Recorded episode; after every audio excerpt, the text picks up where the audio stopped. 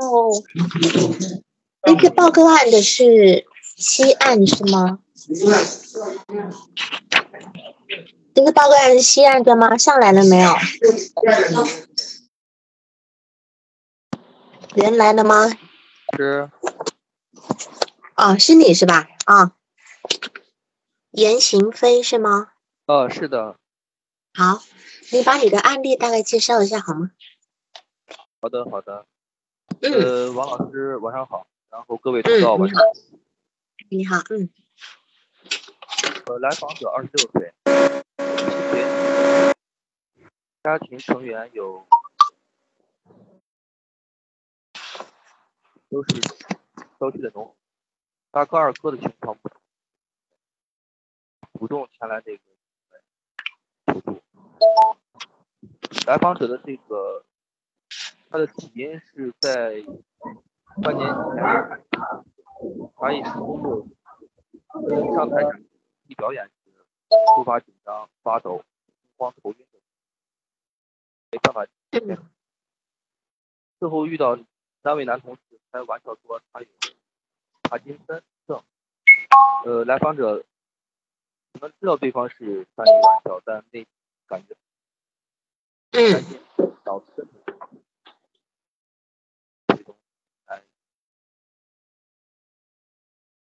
那个严行飞，那个我不知道其他人听到他的声音怎么样？你们听他的声音，呃，听得清楚吗？有点卡是吧？我也觉得有点卡，那个。呃，你是用你是用 WiFi 是吗？那个严行飞是用的 WiFi，是。呃，如果因为你在报告这段时间，我是希望大家都听得很清楚。你要不要在这段报告这段时间，先用用四 G 部分？好的，好的，好的。那我没有四 G，等到哎，等到待会听后再转成 WiFi，可能会好一点。那那我就用那个。用四 G 先用流量跑一下好了，好吗？对你，你你再说一遍，因为刚才确实有点卡，我以为是我的问题。好的，好的。那现在现在可以吗？哎，现在好像好多了，嗯。好了。嗯。那从从头开始。从前面，从最前面。好的，好的。嗯嗯。来访者二十六岁，家庭成员。大哥、二哥，家里烧的，共到今年，主要的这个原因。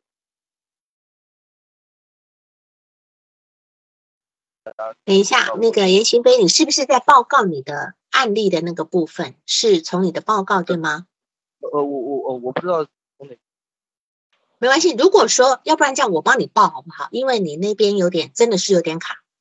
好的，好的，好的，好的。我来帮你念，我来帮你，因为我有你的，你你现在念你的那份稿子对吗？对，我我也是拿着一种一样一样的。好，那么我帮你念好了，如果待会要补充，你再说好吗？好的，好的，好的。好，行哈，就是来访者是二十六岁，是一个女孩子，家庭成员有奶奶、父亲。那还有母亲，然后父母亲、奶奶都是农民，还有大哥、二哥。可是大哥、二哥目前呃没有掌握情况。那么他来自于那个医院的心理门诊。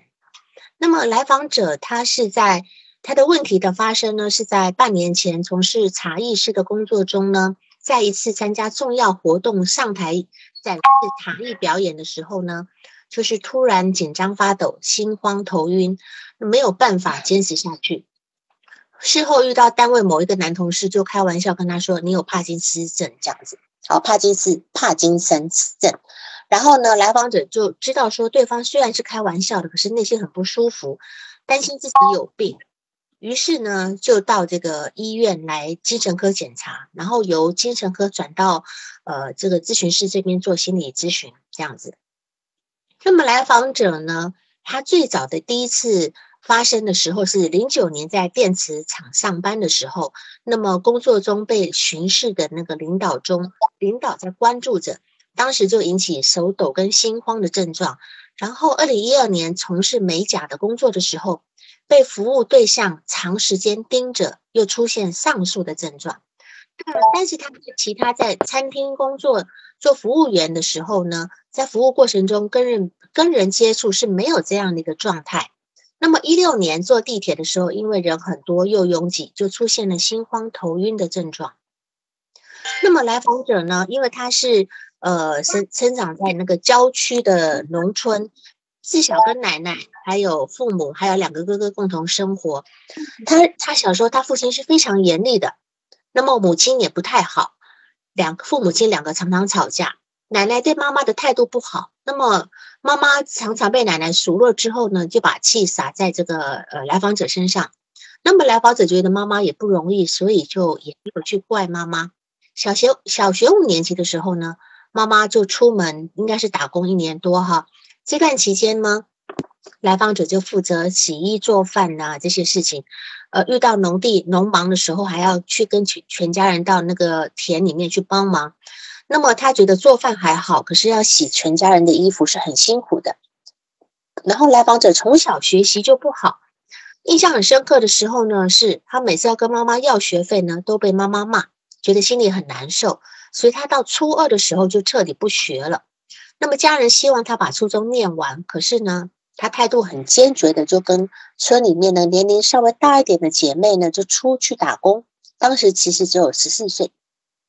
他第一份工作是在南方的纺织厂做织布工，一天三班倒，其实也挺好，也不觉得辛苦。后来又在电子厂、餐厅、美甲店做过，短的几个月，最长的一份呢，就是后来指使这份工作茶艺师哈，从一六年做到了今年年初。他他呢是比较喜欢这份工作的，觉得有点古韵哈，可是因为出现这种症状，就就做不成了。那么他来咨询之前去了北京，想要学护肤美容，可是，在现场实习的时候呢，在在做脸的时候又出现上述的这些症状。他想不明白的是说，这个客人呢都闭着眼睛，为什么我还是没有办法放松下来？于是他就放弃了，就回来想说把问题解决了以后再说。那他的人际关系呢？他有三段的恋爱经历，初恋是跟餐厅的男同事谈了两年。分手原因是对方是东北人，有一次吵架动了手，他就接受不了，因为他爸爸妈妈也老吵架嘛。第二个是他通过网络认识的一个异地恋，谈了两年半，那么后来时间久了，觉得对方没有那么在乎他，所以他提分手。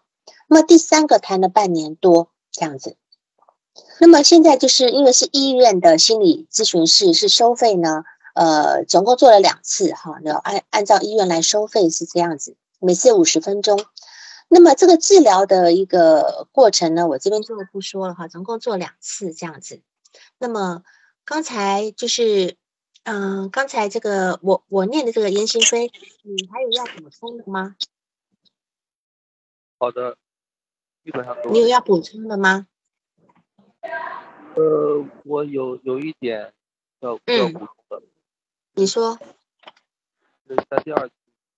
当时很早的时候，有点小没有，就来访者他评价觉得不然。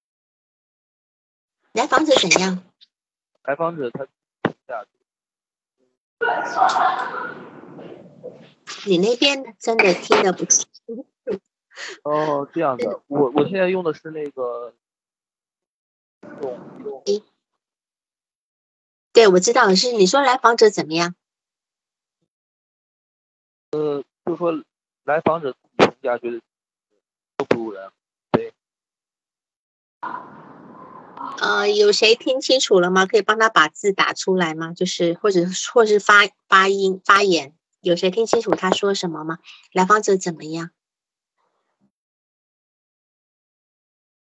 对，来访者就是很自卑，然后觉得什么都不会。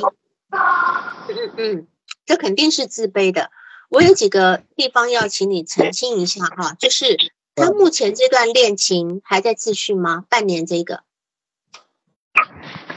这个目前对方没有没有再再再进一步再再去，就是说目前这个你不清楚，它是还在持续下去是吗？当时讲这个的时候比较含糊，然后 我觉得好像这个对他当下的这个情况，这个线索不是太重要，所以我在这块没有没有继续。对对。哦，好。然后还有我我问一下哈，就是嗯，他当时呢，呃，零九年在电子工厂上班的时候是只有十五六岁，是他第一份工作是吗？是是的。那么我问你啊，他在中餐厅的时候跟人家接触，就是跟客人接触的时候，却不会有这种呃心慌手抖的这种症状，你怎么理解？哎哎哎！你怎么理解他在餐厅做事的时候却不会心慌手抖，其他几份工作都会呢？这这个他专门的这个着重讲了一下。喂，嗯，听到？听到了。哎，老师，可以听到吗？哎，可以，可是你那边就是比较吵，这样。我我这边，我这边应该没有啊，房子应该是。对，就是说他在餐厅工作的时候，你你猜想他为什么在餐厅工作是不会有那种心慌手抖的问题呢？呃，老师他是这样子啊，这这块的话，我我我也不清楚。他当时讲的也比较，嗯嗯嗯嗯。呃，那个他说是餐厅工作一年多，平常表现的特别好，所以很受这个客人们欢迎。老板呢就说他在主管。嗯，好。觉得是他担心。喂。好，要我我听清楚，要要不然你你那边先关掉，你那边蛮吵的。那个延时飞，待会我有问题要问你好吗？呃，没有，我这边没有声音的。哎，那奇怪，那声音从哪里来的？不不知道，不知道。我这边是很安静的，我我专门在在那个卧室。好像有串，就是你这边有，就是因为我其他全部都关掉了。好，没关系，就是呃，我大致说一下哈，因为今天只有你你这个个案，所以对于你这个个案的状态呢，我会说的清晰一点，就是我们在咨询里面。只要你在这做咨询，你你你一定会碰到这样的案例。这种案例就是什么呢？叫做人际敏感。这是一种人际敏感的，就是说，有的人会来来做咨询，跟你说，呃，我今天呃，就说老呃，领导要我递一个东西给他，比如说递一张纸片给他，就那个纸片就抖啊抖啊抖，就是那个就可以看到那个纸片在抖。或者我今天倒一杯水。呃，像咖啡杯那种水，就听到那个杯子哐铃哐啷哐啷，就是有这样的声音，就是那个手就不自觉的这样抖。其实这都是一种人际敏感的问题，算是一种社交恐社交恐怖症。它是，但是它是一个社交恐怖症的另外一种呈现方式。我所碰到这样的案例非常非常的多。可是这种东西，我们清晰的能够知道，来访者呢很简单，他一定是自卑。他一定是自卑，然后严行飞，你这边诊断他是有点点自恋人格，对吗？对哈，他有自恋。通常这种人，他有一种，他会有一个自恋人格的部分，为什么呢？因为他把关注力只放在自己身上。当他把关注力只放到自己身上的时候呢，他事实上呢，就会把自己放得很大很大，就好像他今天。他今天整个人是充斥在这整个宇宙间的，他自己的一举一动被别人都是能够是非常的能够看得清楚的，所以他今天一点点小动作，他都会非常非常的紧张。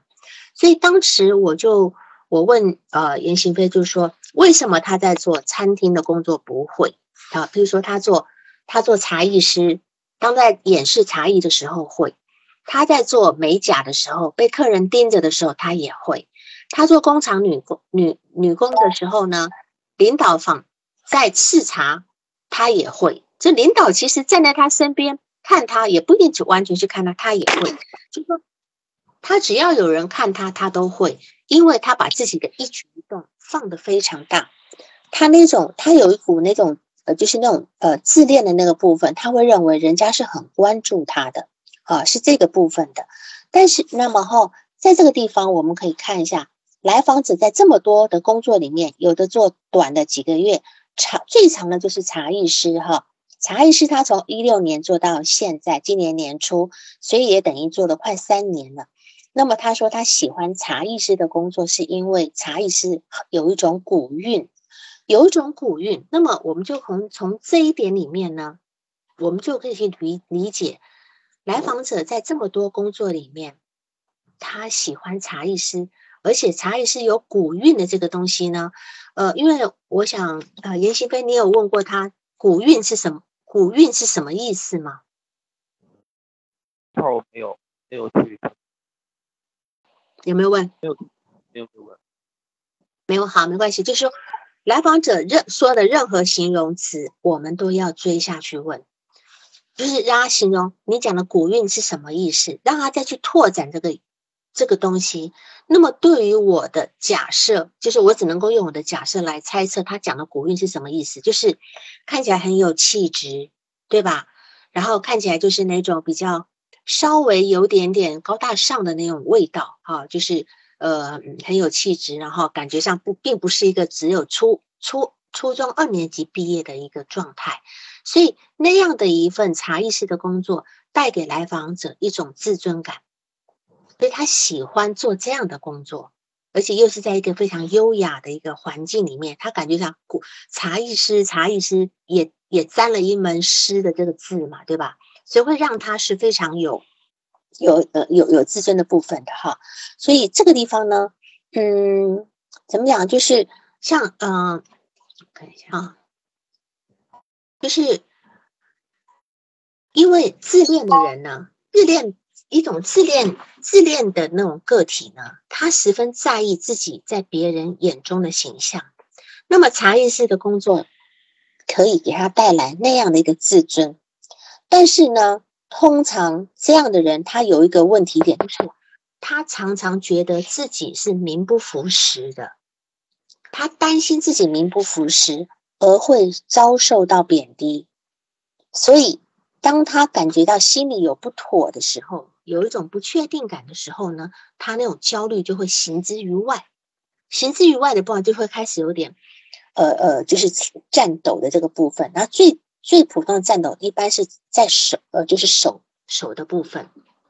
我曾经有一个好几个案例，他们各式各样的颤抖。有一个是一个护士，他打针，他就是他就是不敢打，他就是会颤抖。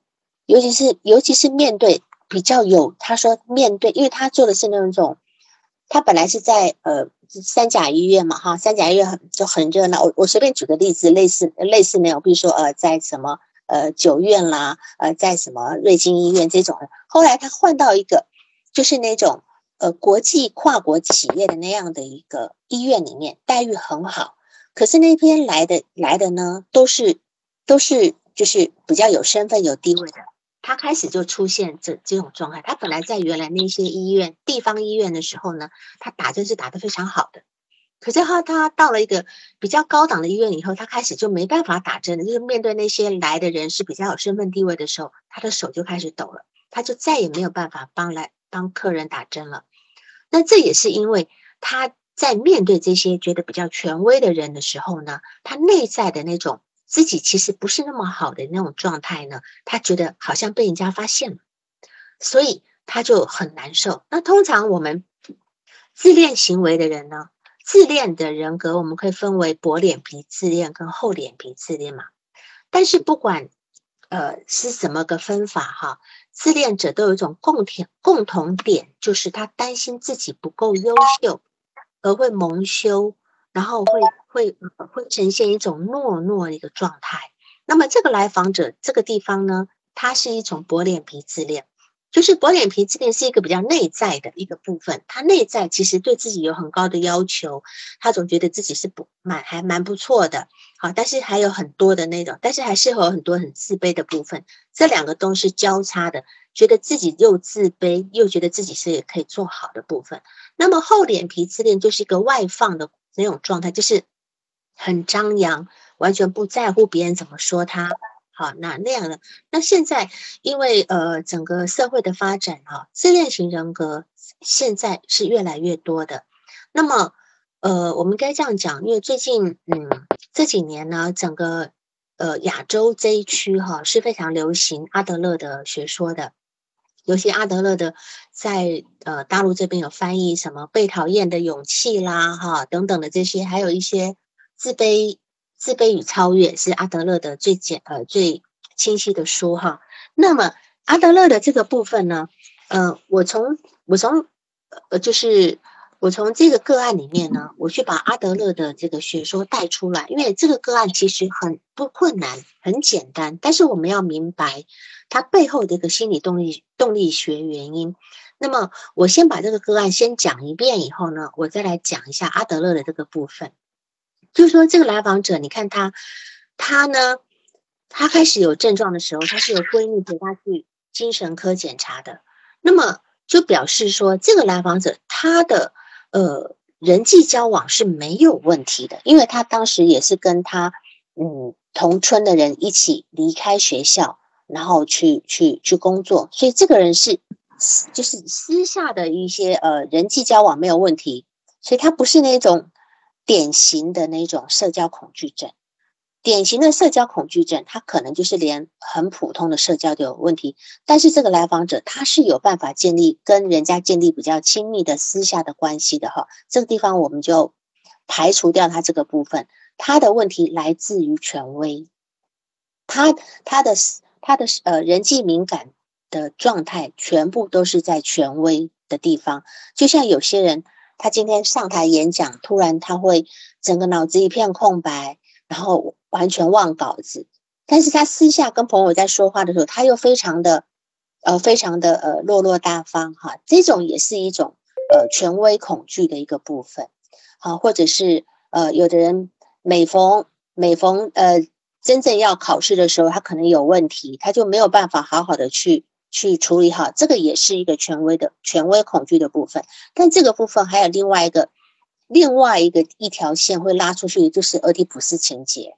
就是俄狄浦斯情节，当你当你觉得你的俄狄浦斯情节没有过好的时候呢，有可能你在面对权威这一块呢是会有困难的，你会让自己总是挫败。这个这个不在我们今天讨论讨论的范围之内。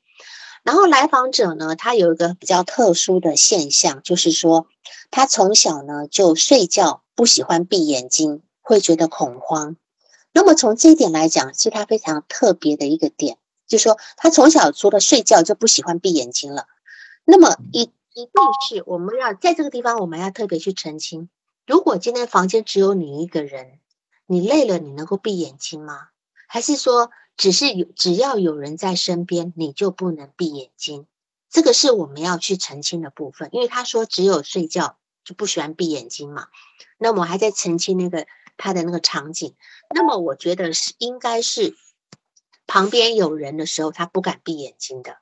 那么因为他觉得闭上眼睛以后呢，他就不知道外界怎么看他了，他就不知道他今天处在怎么样的一个被评价的环境下，所以。这个人一定是非常的关注周遭所有人的反应，他有一种牵连的可能，就是周遭任何人的呃一举一动、一个眼神，他都很可能会跟自己关联在一起。如果说这个东西再严重一点，我们就叫做我们就会叫做那个，就有一个叫做叫做呃有一个精神分裂症的一个叫牵连观念，一个牵连观念哈。啊，关系妄想，对，这些也是个关系妄想，就是这个部分。但是他还没有，他应该是还没有到这么严重，但是他应该是非常注意周遭所有的人。那么他闭上眼睛是一种不安，不愿意被别人随意的关注而不自知的一个情况，就没有办法在外人面前闭上眼睛。那么历史上有一个很有名人叫张飞，我们知道张飞睡觉是不闭眼睛的，他是睁着眼睛睡觉的。那么张飞是因为他总觉得有人要杀他，他时时刻刻担心有危险，所以他睡觉不不闭眼睛。然后其实不闭着眼睛这个部分是很多很多呃，这个这个呃很多飞呃动物是有这种情形的，像海豚，还有在迁徙中的鸟类，它在飞行当中，它们采取的是睁一只眼闭一只闭一只眼的方式在睡觉。因为譬如说我今天闭上左左眼的时候，我是让右脑休息；我今天闭上右眼的时候，是让左脑休息。海豚还有那些在迁徙的那种鸟，它们正在飞行当中，都是采取这个方式的。所以它们都是为了要让自己处于一种时时刻刻警觉的状态。那么海豚为什么要睁一只眼闭一只眼睡觉呢？因为海豚它是一个群居的一个，它是动物，它是群居的动物，它必须随时警惕着自己不要脱离它的团队，所以它会睁一只眼闭一只眼睡觉。它们的用意都是一样的，就是有一种时时保保持警惕，时时要防御这种不安全感。然后这个来访者他有强烈的不安全感。那么这个不安全感怎么来的呢？我们来看他的从小的一个生活哈，就是他的妈妈，他的妈妈脾气不好，常常会对他发脾气，而且把把这个自己，呃，就是把奶奶对他发的脾气转发到来访者身上。然后爸爸又非常的严厉，所以他在一个他的这么一个呃简单的一个案例里面呢，事实上我们比较没有听到这来访者。呃，在从小生活里面能够被呵护的部分，尤其他最害怕的部分是，呃，每次要跟妈妈要学费，都会被妈妈骂，他心里很难受，所以这个也导致他到他不想学，不想学习，甚至在呃初中二年级都不愿意把他把初三读完就走了，就坚决的要走了。那么这个地方我们可以看哈。这是来访者他人生中第一个挫败，就是辍学。初二就只等于只有拿到一个小学毕业的一个呃学历而已哈。那么，但是事实上呢，这种呃嗯这种这样的一个辍学一个挫败呢，其实对于他整个人的一个自我的一个强度是有影响的。所以他后来尽可能，你看他是找到。最喜欢的是那份茶艺师的工作，因为那份工作可以掩饰他内心的那份自卑，不被妈妈疼爱或不被爸爸呃认可的那样的一个环境里面，自己什么都不是一个状态。那么他去用一个茶艺师的这么一个一个身份，想要去弥补、去补偿这个部分，但是事实上他内在还是空虚的，内在是空虚的。当当当他要演示这个茶艺师的这个这这个一一些呃，就是一些水平的时候呢，他过不了自己那一关，他过不了自己那一关，所以他在那边就出现手抖的一个状态，抖到连他的同事都可以看得看得出来这样子。对那么他在做这个，譬如说他跑到北京想要去做护肤美容，可是呢，北京。他在实习的时候又出现这样状态，他自己都觉得奇怪了。为什么？为什么客人都躺着闭着眼睛，可是我居然还会抖？你们能够理解这个状态吗？严行飞，你能够理解吗？这块我不太理解。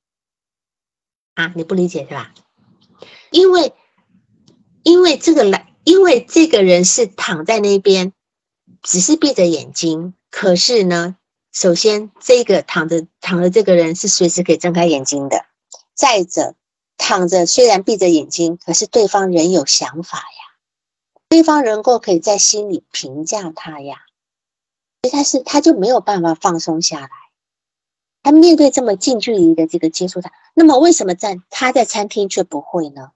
因为餐厅我们知道，餐厅那种服务的工作，大家都是坐在那边吃饭，没有人会跟他脸对脸的，除非点菜。他点菜的时候，他可以，他可以手盯着本子写东西，他也不用跟对方，对吧？所以餐厅那种工作是非常动态的，餐厅里面也是很嘈杂的这个部分，他就有很多可以防御跟呃可以掩饰的地方，所以他不会，他在餐厅就不会紧张，是这样的一个状态。按照一个工作，我们可以感受到那个部分，像这个护肤美容，一定是一个很安静的一个一个环境里面，那么。我们在这个我们要做一些鉴别诊断，就是他今天呢，呃，在谈恋爱的时候，因为第一个男朋友动手了，所以他就离开这第一个男朋友。然后呢，这个地方我们就可以排除他是一个受虐人格，因为他有主动离开坏的关系的能力。但是第二段关系呢，他说异地恋谈了两年半，他觉得对方一开始对他很好，时间久了就没有感觉，就没有像以前那么在乎他。他就提分手了。那我们我们有很多人都谈过谈过恋爱的吧？两年半之后，绝对没有办法跟刚开始的时候那样去比较了哈。那个时候两年半以后，一定是慢慢淡掉的。可是呢，他还是要以前最早最早开始谈恋爱的那样子被在意的那样的一个要求。那所以。他今天就觉得对方不爱他，不在乎他，他就提分手。其实这是他一种自恋的需求，他这份自恋的需求，他忽视掉了现实的那个部分，就是你们又是异地恋，然后又是一个谈了两年半，可能大家都已经热情归于平淡了哈，他也没有办法接受这样的一个部分。所以这个地方呢，我们就可以看到他，他有一个部分是跟现实脱离。他的他的那种评价系统是跟现实脱离关系的这个部分，那么就是当然呃，咨询师他担心来访者是不是有器质性的病变，所以让来访者去医院做相关的排查嘛哈。那么你对他的人格发展水平是诊断为神经症水平对吧？然后你的一个。一个你的移情跟反移情里面写到的这地方写的蛮仔细的，就是说你觉得来访者他是言谈举止很得体、很积极、很热情，给人一种很努力向对方展示最好一面的感觉。然后你的反移情是你也想要做到最好，不要辜负对方的信任。你们两个这样这样的互相的感觉，就在一种彼此的投射性认同里面，因为。他要把自己最好的那面呈现给你，所以你接受到这个部分的时候，你也可以感受到他对你的要求，所以你也要尽力做到最好，不要辜负他。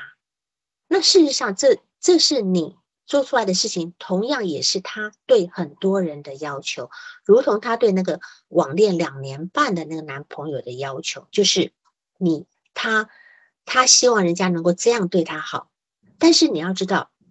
他那种好的感觉是做出来的，就是你你可以感觉，你可以感受到，你可以感受到他是刻意要做出来展示给你看的，对吗？林俊飞，是的，你很明，你很清晰的感觉到他是刻意做出来的，而不是说他很自然而然的流露出来他本身的那种优点，而是刻很有刻意的那个部分。那这个部分也是一个。自恋型人格的一个特征，你会看到他很、很、很，我们也不能说矫情啦，就是你会感觉到他那种修饰的部分是很多的。那么你的督导问题就是说，这两次咨询有什么忽略的地方，对吗？嗯，是。哦，他还会来第三次吗？呃，好像可能会可能脱落了，因为我上次没有来。嗯嗯嗯，好，没关系，因为这种来访者其实很难留得住，为什么呢？因为他们的痛苦很强烈，他希望能够得到一个马上能够缓解他痛苦的一个方法，所以这这种来访者虽然他有一种很清晰的神经症性的冲突，但是呢，我们要先从他的症状着手。他的症状呢，就是因为他手抖，他没有办法，他连日常的工作他都不能应付，所以最好这样的工这样的来访者，我们最先一定要搭配一些行为疗法，一定要搭配一些行疗法，然后告诉他你你现在因为手抖，手抖的原因在哪里？你让他先知道自己手抖，因为我们已经排除掉了，排除掉了这个呃生理生理原因的嘛。一般这种手抖呢，有有分病理性的手抖，这种叫震颤嘛。这种病理性的手抖呢，是它即便是很静的时候呢，很安静的时候，它都会抖的，只有睡觉才不抖。那另外一种，呃，最典型就是那种呃帕金森综合症嘛。那么另外一种运动型的手运动性的手抖，是它在运动的时候，就是手在动的时候才会出现的，手不动是不出现的。那这种就是说他。他他当他当他的手要越接近目标物的时候呢，他抖得越厉害啊。譬如说，呃呃，这个有一些医生呢，他会拿他会给病人做那个指用手指头指鼻子的试验，这些运动型的人，他如果会抖的话呢，他当他的手指头越近越接近自己笔尖的时候，就抖得越厉害，抖得越厉害。那这种呢，这种是一个运动性的手抖。那这个地方我们只暂时的去鉴别一下，就是属于这种生理性手抖的部分。那这种心理性的这个手抖呢，通常呢是由于精神紧张导致的部分，是社交障碍的一种表现。这你要先解释给他听，让他先知道你的手抖原因，手抖原因来自哪里。然后就是说，譬如说，呃。他担心自己做事做不好，被人家发现以后会对自己产生一种不好的看法跟评价，然后产生的精神紧张，因而而产生这个手抖。那么这种问题呢，常常制造一个使病人感觉到很恐慌的一个情境。譬如说，你非常担心你的工作的时候，有旁边有人在看，好，甚至有人的手抖状态是有人来跟我呃做咨询，他是他的原因是。当他要签名的时候，手就抖，因为他常常要签名。譬如说，他是银行的呃柜台的人哈，以前要常常要签名，现在可能盖个印章就好了哈。签名，他一签名就抖，一签名就抖，然后就会让他的客户觉得你这个人怎么感觉上让人家很不好，不得信任这个状态哈。那么，因为他担心工作的时候呢，呃呃，别人呃来来。他就有一个预期，他有有这么一个预期，他曾经发生过一次以后，以后会越来越严重，因为他已经增加了一个预期性的焦虑症了。本来是第一次不知道，发生了以后又加入了预期性的部分，然后这个部分呢就会变成一种强化的一种焦虑，焦虑形成一种恶性循环。那这样子一个恶性循环当中呢，被他就会被。圈在这种恶性循环里面，他就不能自拔了。但凡只要触发到一点点类似的场景，他就一定抖。他可能如果说一开始他不去做这个茶艺，没有做茶艺师，没有再出这么一个丑，他直接去做护肤美容的时候，他或许不一定会抖。可是茶艺师那个那个样的一个情景发生以后，他接下来呢，可能做任何一些近距离接触的这个东西，他都会抖。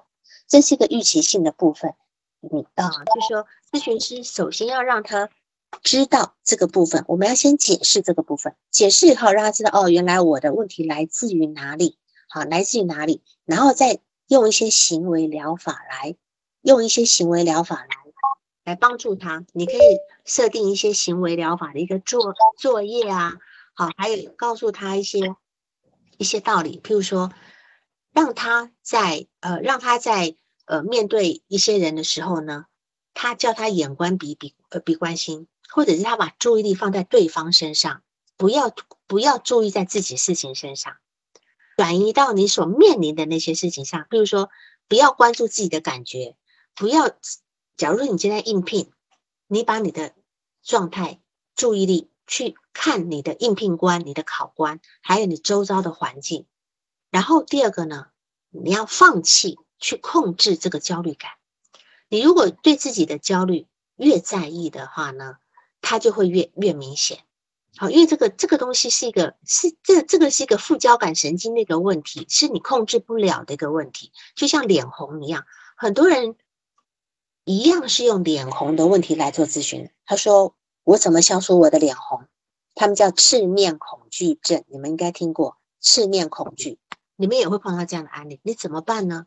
这个脸一红，比手比手抖还还糟糕了。脸红是全部人都看得到，哈，所以这个也是我们常常会会遇见的这个这个部分，好，所以我们要首先要设计一些，要设计一些就是作业，让他们去让他们去做。比如说，你你今天要到哪个场合去干什么，然后让他慢慢慢慢的、慢慢慢慢的去练习，然后让他交作业给你。然后，然后先从小的困难开始，这样子去做，让他能够在这个有点有一点那种叫森田疗法的味道。好，让每个人你你也许你有你的方式可以去做。首先先搭配这个，然后呢，这个东西能够稍微克服一点以后，我们再从他的内心的问题开始去处理。你要走，你要走精神分析也可以，你要走认知治疗也可以，这都可以的。这样子理解吗？那个严行飞，谢了。你还有什么问题吗？关于啊？呃，我现在的话，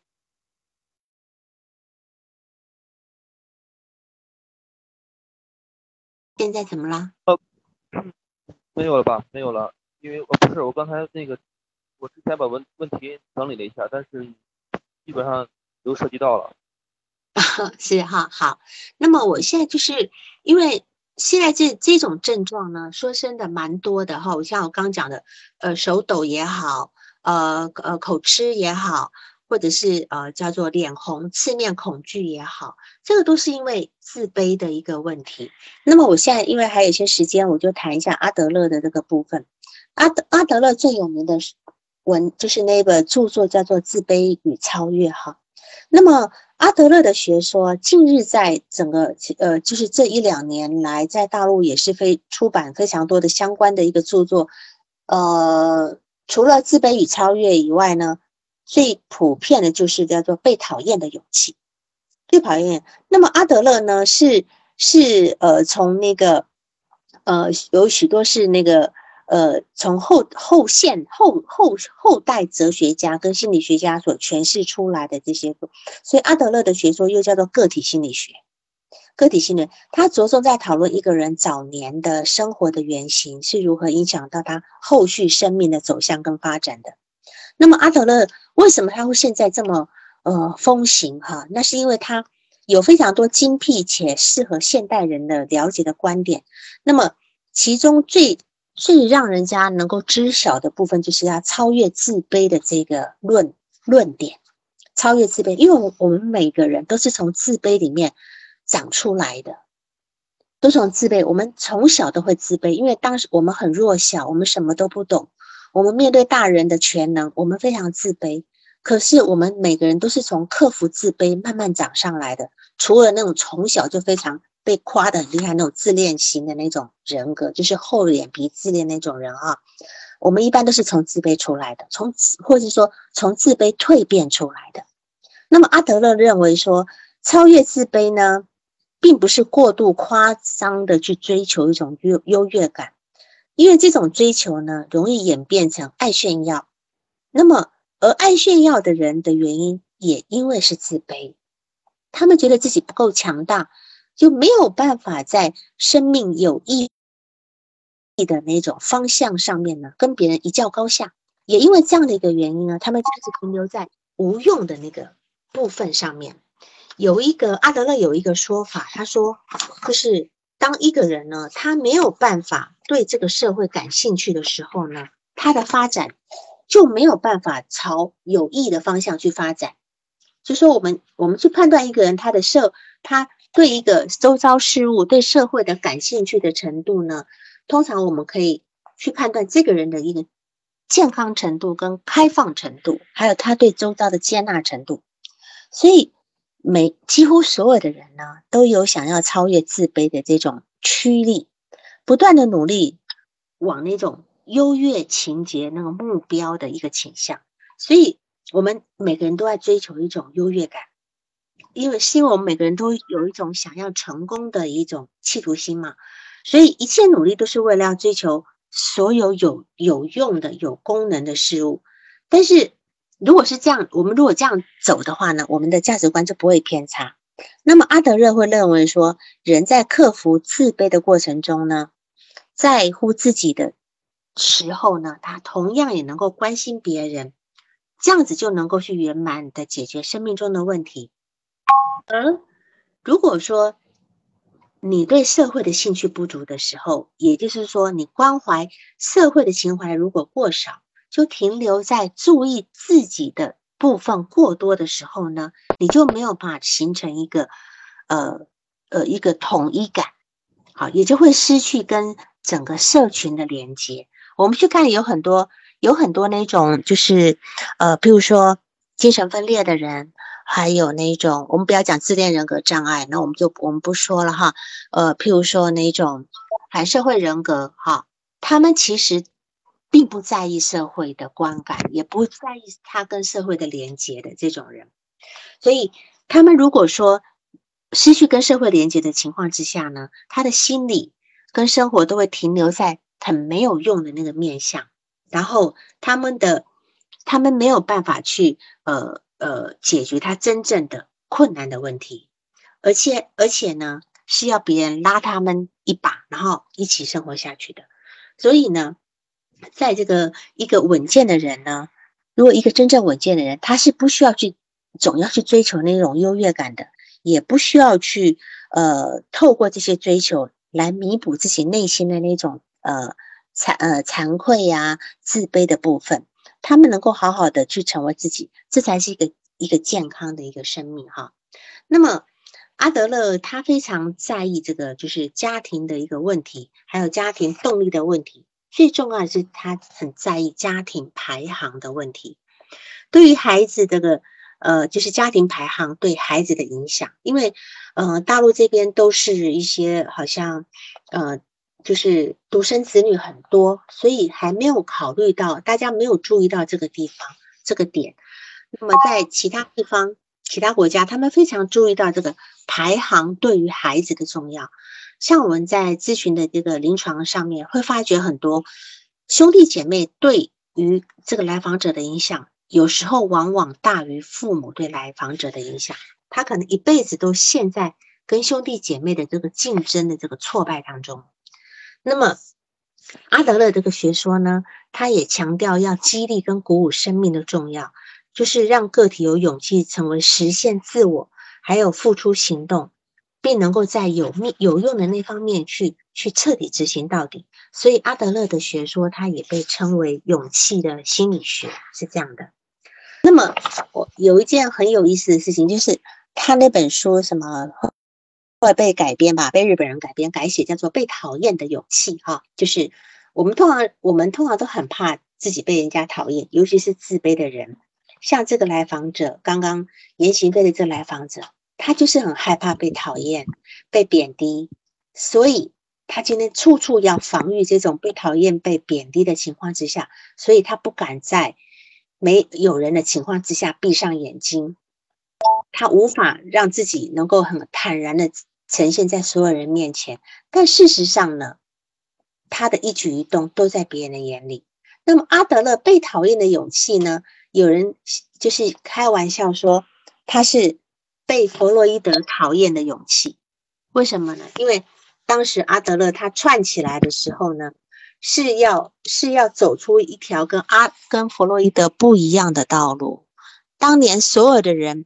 包括科福特的自体心理学，也是跟也还有那个梅兰妮克莱因，他当年都是要跟都要顶着跟弗洛伊德对干的勇气，他们都要都他们都要被弗洛伊德讨厌的勇气才能够存活下来的，然后呢才能够去开创一个新的一个学说，就是而且他有一句话非常的重要，我觉得这里可以告诉大家，大家都应该把这句话放在心里，就是说。人生的重点呢，它不在于遗传了什么，而是如何去处理这个遗传，如何去处理这个遗传。我们不要呃自怨自艾的说，哎呀，我是哦我我妈妈没有给我一个好较好的外貌，我妈妈没有给没有留给我成为一个富二代。的的状态等等等等的哈，就是说重点不在于你遗，或者是呃呃你遗传了，就我我遗传了嗯你的什么坏毛病啊，呃什么呃身体气质的问题啦，就是说我们的重点不在这个部分，而是我们如何去处理这个部分，处理这个部分。那么这个这个部分呢，呃如果说你除了这一点之外，我刚刚也强调过的，你要尽量对你的社会对周遭要感兴趣。譬如说，我先前有碰过一些抑郁症的人，抑郁症的人、焦虑症的人，这些人呢，他有很多部分是因为他把所有的所有的关注点都关注在自己身上。抑郁症的人虽然说很在意别人的评价，可是他的评价都是都是跟自己连接，所有他周遭所有的的个体的线都是跟自己拉在一起的。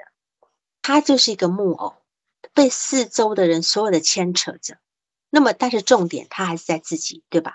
那么焦虑症的人就是一直想要掌控所有的事情，掌控不了他就焦虑。那么我会给他们一些作业，尤其是抑郁症的人，他当他陷在一种状态里里面呢，我会给他一个作业，我说：当你每天呢，你要你你呢要在搭地铁。在搭公交的时候呢，甚至在吃饭的时候，你要去听听看你周边的人在讲什么，你告诉我他们的对话。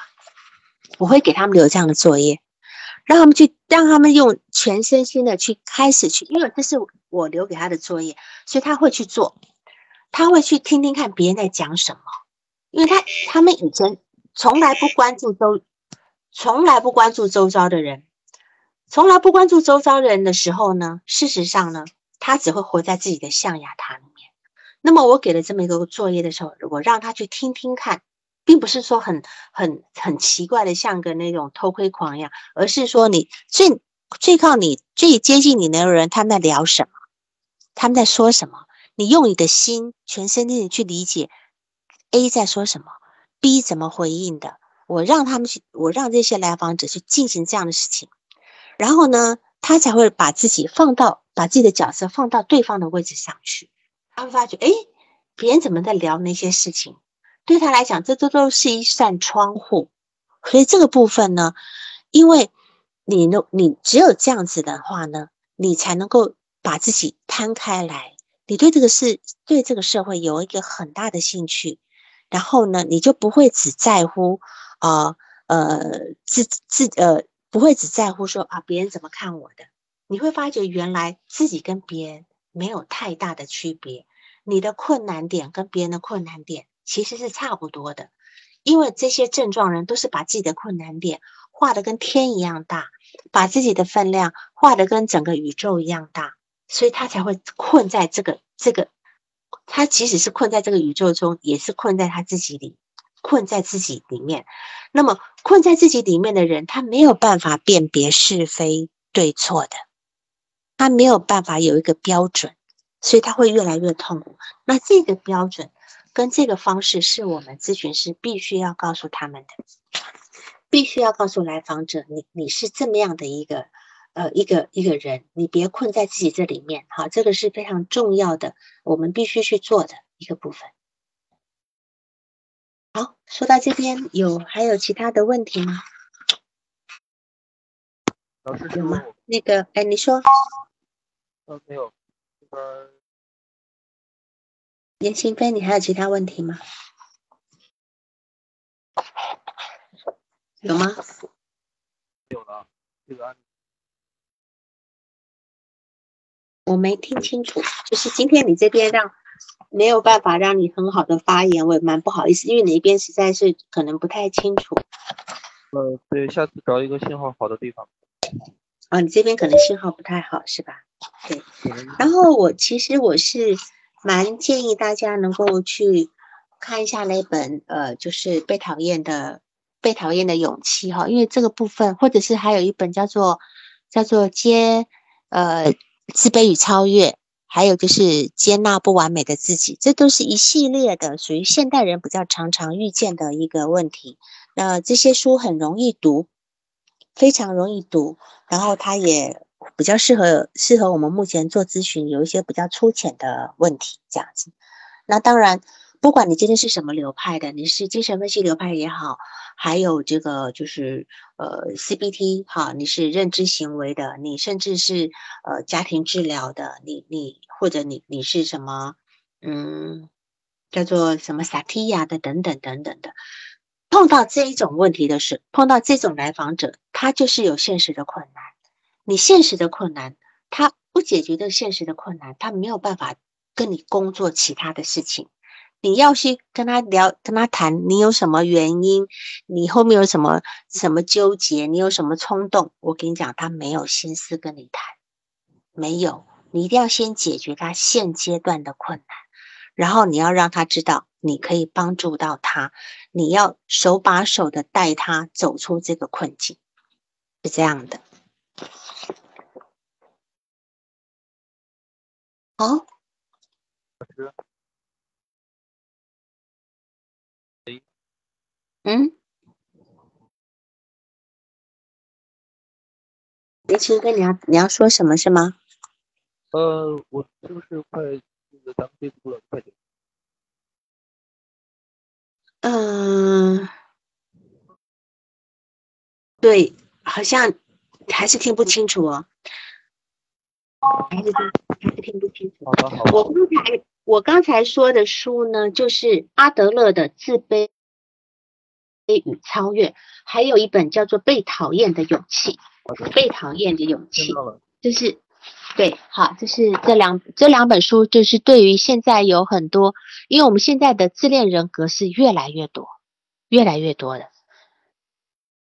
所以我们呃有时候呃，譬如说譬如说呃弗洛伊德那个年代，他癔症的人多，他们那个时候除了癔症以外，还有那种超我焦虑特别多，那个时候的人比较道德道德焦虑比较。高，但现代人不一样，现代人其实跟当年这个这一百年前人是完全不一样的，所以现在我们我们会呃心理咨询跟心理咨询的治疗方式也都会有一些也都会有一些变化。对，还有一本叫做《接纳不完美的自己》，对的。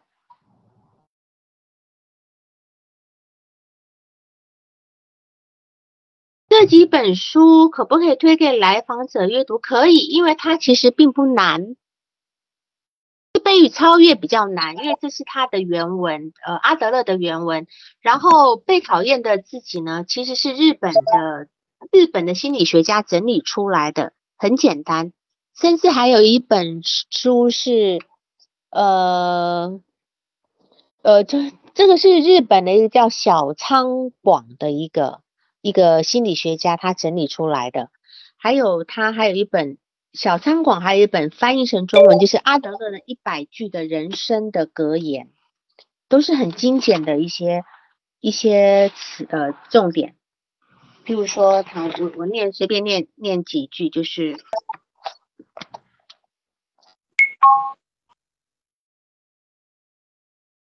他譬如说，他讲到家庭，他有一句，这这个是呃阿德勒的原话，他说：“所谓爱的任务，就是结交异性以及夫妻关系。正因为是人生最困难的任务，若能克服，相信能过着无忧无虑的人生。”就是阿德勒有他很多就是很精简的那些语录，语录，呃，他有整理出来的这些。他说：“人生的三大课题，第一个是工作的任务，第二个是交友的任务，第三个是爱的任务。而且这些任务呢，是如果越拖延就越难解决。他的东西很很很白话，很好，很好读的，好吗？